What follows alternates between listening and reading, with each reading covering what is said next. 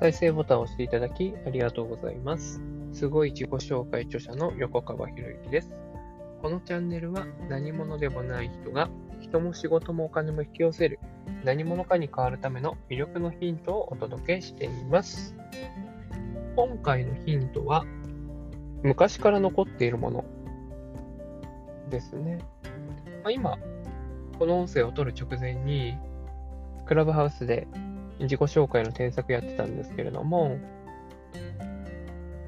まあ、今回は、お二人の方が、ね、まあ何人かいらっしゃった中の、そのうちのお二人が、長年、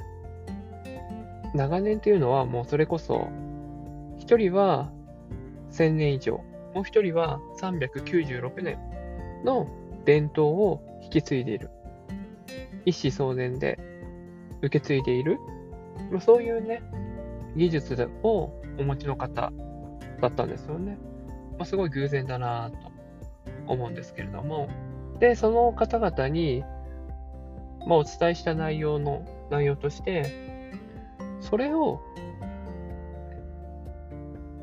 お伝えするのが、ね、その伝統を次につなげていくのが一つの役割ですよね。というかもう義務ですよね。という、まあ、そんなお話をしました。その長年受け継がれている、引き継がれているものというのは、素晴らしいものだから、どんな時代においても素晴らしいものだから、生き残ってるわけですよね。で昔からずっと生き残ってるもの、そのね、その二人が引き継いできてるものっていうのは、まあ、伝統や芸能の型があって、でそして第一線でずっと活躍し続けている人の技やノウハウというものが引き継がれているわけですよね。だ時を超えていろんな時代、価値観が違ういろんな時代を乗り越えて、今現代まで引き継がれているということは、それはどの時代においても通用する素晴らしいものだということになるわけですよね。だから、どうしてそれがね、生き残ってきたのかっていうか、引き継がれてきたのかっていうのが、そもそももう魅力の一つになるっていうことをね、お伝えしてきました。これね、なかなか気づかない人も多いんですけれども、自分が今まで身につけたものっていうのは、まあ生まれてから、まあ、今日までの歴史でしかないんですけれども、自分が生まれる以前から自分が生まれる以前から残ってるものっていっぱいあるんですよね。その自分が生まれている、生まれた前から残っているものをもしあなたがやられていたという、やられているのであれば、それは強みに置き換えることができるんですよね。魅力に置き換えることができるんですよ。で、そのまあね、そういうことを言うと、そういう型のないところ、型うん、なんかそういう伝統芸能みたいな、なんか古臭いとか言う人ね、結構いらっしゃるんですけれども、違うんですよね。違うんですよね。じゃなんで多分、100年前も同じこと言われたと思うんですよ。それなら古臭いとかね。でも結局生き残ってるわけですよね。生き残ってるわけだから素晴らしいものなんですよ、それって。でそして、その素晴らしいものを使うことによって、僕たちっていうのは成長することができるというか、早く物事を進めることができるって言っていいのかな。自分のものにすることができるわけですよ。これやっぱり活かさない手はないなーって思うんですよね。よく一つ型を身につけましょうっていうね、まあ、ことはよく言われるんですけれども、型破りってありますよね、型破り。型破りっていうのは、型を破るから型破りなんですよね。でも多くの人が、ね、そんな型にはハマってらんねえとか言ってやるわやるのは、それ型破りと言わなくて型なしなんですよね。そもそも型がないから、ね、型を破ろうにもない、オリジナルもないんですよね。オリジナルってどうやって生まれるかっていうと、よく知ってる言葉の通り、シュハリという言葉があるわけですよね。このシュハリっていう言葉がなぜ生まれたのかというと、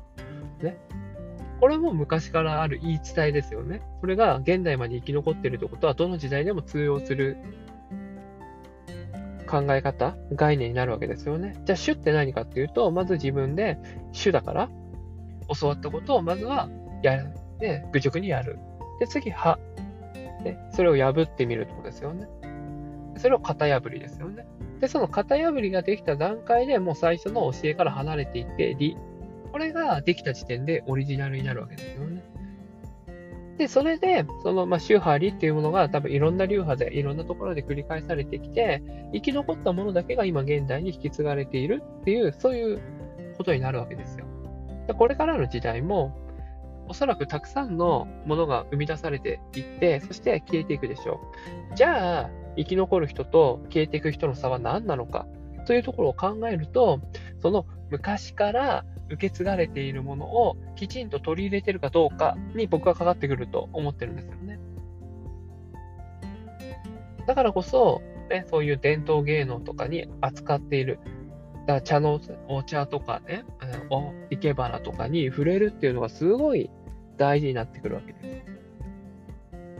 僕の事例でいけば、僕はもう6400年 ?6000 数、400年かな？何年か忘れたけれども、そのね、もう、キリストさんとかそういう方々が出る前のずっと前から、もう争いの中で導き出されてきた、ね、戦わない技術、戦わない、ね、学問、武学というものを僕は今学ばせてもらっているわけですけれども、でもなんでじゃあ6000何年もね、6000年以上生き残ってきたのかっていうと、その戦わないもの、技術っていうものが、どんな時代にも求められていたからですよね。っていう話になるわけです。そこで教わっていることを、ね、そこでずっと言われてきたことを今現代に落としたらこういう形になりますよっていうね。まあ、そういうことを今学んでいるんですけれども、やっぱりなんか普遍というか、どの時代にも通用する原則なわけですよね。その原則に外れることをやらないということです。じゃあ、その原則は何なのかっていうのは直接やっぱ学ぶ。そして直接体験するということを、まあ、毎月ね、え時間をとって学ばせてもらっている。で、そのエッセンスというものを、こうやって音声で配信をしているってことなんですよね。で魅力のヒントって言ってますけれども、僕の考える一つの魅力っていうのは、そのね、長く生き残る、長く引き続いているものということなんですよね。うん、だから、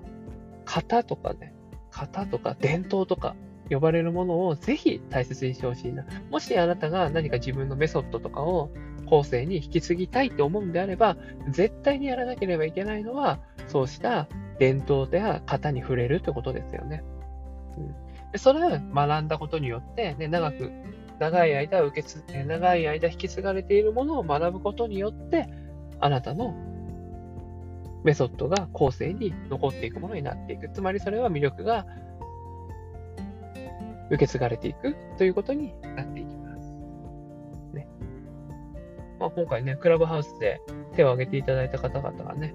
そうしたヒントをくださったんでね、こういう音声になりましたけれども、まあ、ぜひそうしたね、えー、やりとりを通じてね、やりとりを通じて、こう、お互いのね、えー、高め合う。まあ僕も高めね、僕も教わって高めていけるし、で僕も、ね、お話しすることによって相手を高めていける。まあ、そんな関係をですね、えー、作っていきたいんで、まあ、もしよければですね、クラブハウスで自己紹介道場というのもやってますんで、ぜひそちらの方にも参加していただけると嬉しいです。今回は以上になります。ね。ほんと、魅力ですよね。魅力をいかに引き継げるか。やっぱり伝統にヒントがあるわけですよね。はい。えこのチャンネルでは一人一人が大切な人を幸せに導く世の中にするため、あなたの人生経験で培った魅力を生かして何者かとして活躍してほしい、そんな思いで配信をしています。このチャンネルの音声を欠かさず聞いていただくと、魅力ある人たちの考え方や立ち居振る舞いがわかり、人も仕事もお金も引き寄せる何者かに変わっていくことができます。ぜひチャンネルフォローをしていただいて、一緒に何者かになることを実現できたら嬉しいです。魅力のヒント、今回は以上になります。最後までお聴きいただきありがとうございました。また次回お会いします。横川博之でした。